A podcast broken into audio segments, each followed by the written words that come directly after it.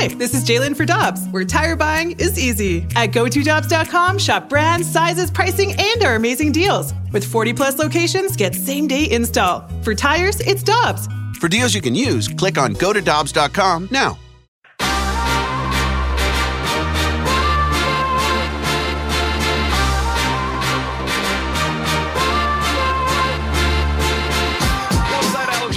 Tanner Hendrickson. I'm Brandon Kiley. It's BK and Ferrario here on 101 ESPN. Alex, you know I'm a complete nerd when it comes to the NFL draft. I love this time of the year. I'm going to be up in Kansas City this time next week as we take in this year's NFL draft. And Seth Walder has been covering the draft. He's an ESPN sports analytics writer, specifically over at ESPN. You can find him on Twitter at Seth Walder. And he's been part of the team that's been building this ESPN NFL mock draft simulator. You guys can check this out. It is worth your time. I'm going to spend way too much time on this over the next week or so. www.espnsportsanalytics.com slash NFL dash sim, or you could just go over to Seth Walder's Twitter. That's an easier way to go about it. At Seth Walder. Seth joins us now here on 101 ESPN. Seth, I have to imagine this has been a massive undertaking for you guys over at ESPN. How you doing today? Congratulations on building uh, something that I'm going to be spending hours on over the next week. Thanks. Yeah, we aim we aim to distract. How about I, how about I put it that way? You know, uh, no credit to my colleagues uh, Brian Burke and uh, and Chris Harden who actually who actually built this. This is like a, a derivative project that came out of our draft day predictor, uh, which we've which we've had for a couple of years. But yeah, I mean, I think we've all loved you know like this, the ability to be the GM, make a trade, you know, move up or, or down the draft board and uh, and pick who who you want to pick. I've been wasting my time on it as well. So, Seth, you, you mentioned you guys have a bunch of models as well that you work with over at ESPN. And w- when you're looking at this NFL draft from the analytics perspective, I'm just going to ask you kind of a big picture question. Is this a good draft? Ooh, uh, interesting. I think, like, it's hard for me to say from an analytics perspective because largely that's just informed by, like, I think scouting and what we hear. I mean, sure. it certainly sounds like it's a little bit, a little bit of a like a down draft overall. But I, I don't know. I, I have a hard time like getting a feel like.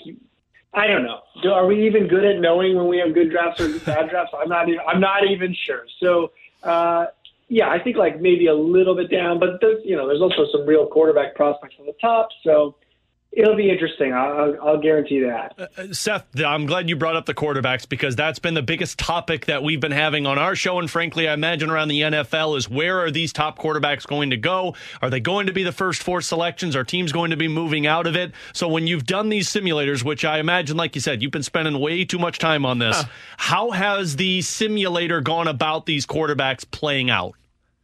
Well, so you can kind of see like the underlying data. So if you go to ESPNSportsAnalytics.com, you can check out the draft day predictor, which is our model that produces the range of outcomes, and that's what really fuels the simulator underneath. And so the, the predictor is built on mock, expert mock drafts and team needs and uh, scouts and grades and how predictive those things in the past have been at predicting the draft. Uh, and so when we look at the quarterbacks in this year's class, I think Bryce Young is the favorite to go one. Uh, I know there's a lot of rumors about C- whether whether the Texans will really take C.J. Stroud at number two. Uh, even if they don't, if they trade the pick, maybe that maybe somebody else would take Stroud. He's certainly the favorite right now, though it's possible that uh, as we get closer to the draft, if that rumor starts to pick up steam, then the mock drafts will maybe react accordingly, and therefore the predictor. But we tend to think that, or the, the models tend to have it go Young one, Stroud two. Uh, who knows exactly right there after that? But yeah, I think like the the chalk thing would maybe be you know Anderson three, Richardson four, and then Levis goes somewhere else in the top ten. I think that would be like the the chalky thing that happens. So, Seth, one of the things that I'm curious about, because I, I'm not buying any of this nonsense that Houston's going to pass on a quarterback at two and then trade up from 12 to go get whoever the guy is that remains afterwards. That it seems silly to me. When you look at the numbers behind what these quarterbacks have been in years past, the value of what a quarterback brings, from your perspective, Seth, how would you recommend if you were uh, somebody that was on a board or something you're talking to nick caserio how would you recommend they go about it if they wanted to get a quarterback and they were saying hey 2 12 how, how, how do we go about this seth?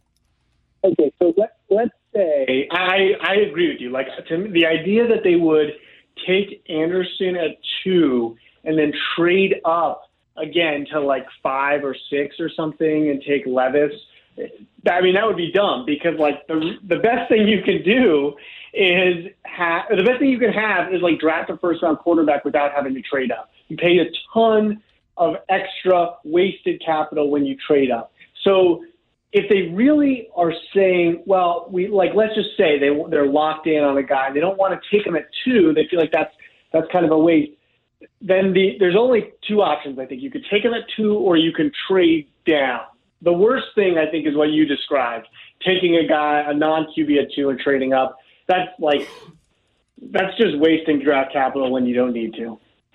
So uh, uh on the quarterback side of things, Seth, I, I mean, this is going to be such a, an odd question, but we've had a lot of debate about Anthony Richardson and the success that he could have in the NFL. And I'm not sure if the simulator projects anything like this, but when you look at a guy who going into the start of the draft conversation was maybe expected to be middle of the half draft, maybe late in the first round, now we're talking about him potentially going top five. How much does the simulator or projections look at a player like that and look at the success he could have? It doesn't really. I mean, we're, we're basing this on the mocks. So, in some ways, uh, as the as the general consensus on him has seemed to risen, or the consensus at least outside the league, then so too of the box, so too is the predictor. I think like the argument is pretty easy to understand though. Like I think we can all say this guy's got incredible upside. And what what are you shooting for here in the beginning of this draft? Uh, beginning of a draft, you're shooting for upside. Lots of these guys are not going to pan out. We know that year after year, people, you know, we, we, we see the draft and we know that many of these players, we know the players in the top 10, we know a quarterback taken at two, a three, four, one, they can all, they can all bust and often do. So if you're looking at it, you say, hey, if we hit on this guy and he, and he works out, he's really going to work out. And so you can justify it. I think that's certainly understandable. We're talking to Seth Walder for just another couple of minutes here on 101 ESPN. You can check out all their work at espnsportsanalytics.com slash NFL dash draft. That is where you can find all of this. The predictor, you want to go in, you want to do the simulator, you can do all of that over there on that site. You can also find it on his Twitter account at Seth Walder. Uh, Seth, if you're looking at your own like prior knowledge and you're looking at the simulator, you're looking at the predictor, what is your favorite bet? Like if you were just making a bet today on uh, maybe a first player taken out of position or an over under spot that, that are available right now at sports books, do you have anything in particular in the first round that you're looking at? Yes, I do. My favorite bet, I have it because it's, uh, it's top of mind for me right now. First linebacker taken. Trenton Simpson is plus 600 over at FanDuel. And by our numbers, and we don't have, we, we have to run simulations to get a precise probability that he's the first linebacker taken. So I can't give you that because we don't we don't have that quite ready yet. We're we're working on that for next week.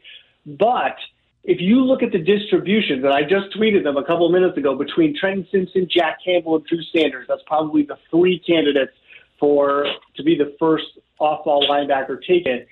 We have Simpson as being as having like the most favorable distribution. In other words, the earliest he might come off the board is first, and by the time uh, Sanders and Cam- Campbell, he's just nudged up a little bit. We just, on average, we think that Simpson's going to be taken a little bit earlier than those other two guys. It's not a lock. It's definitely not a lock, but it's plus 600.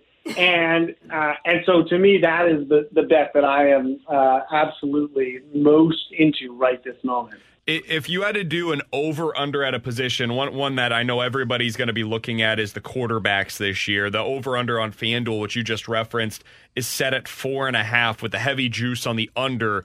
Hendon Hooker is really the one that kind of stands out as being potentially that fifth guy. Based on what you guys have on the draft day predictor, do you think he ends up going in the first round? Ooh, what, what's the juice? Because we have it so close to 50 50. It's minus 130 on the under. And it's basically even money on the over.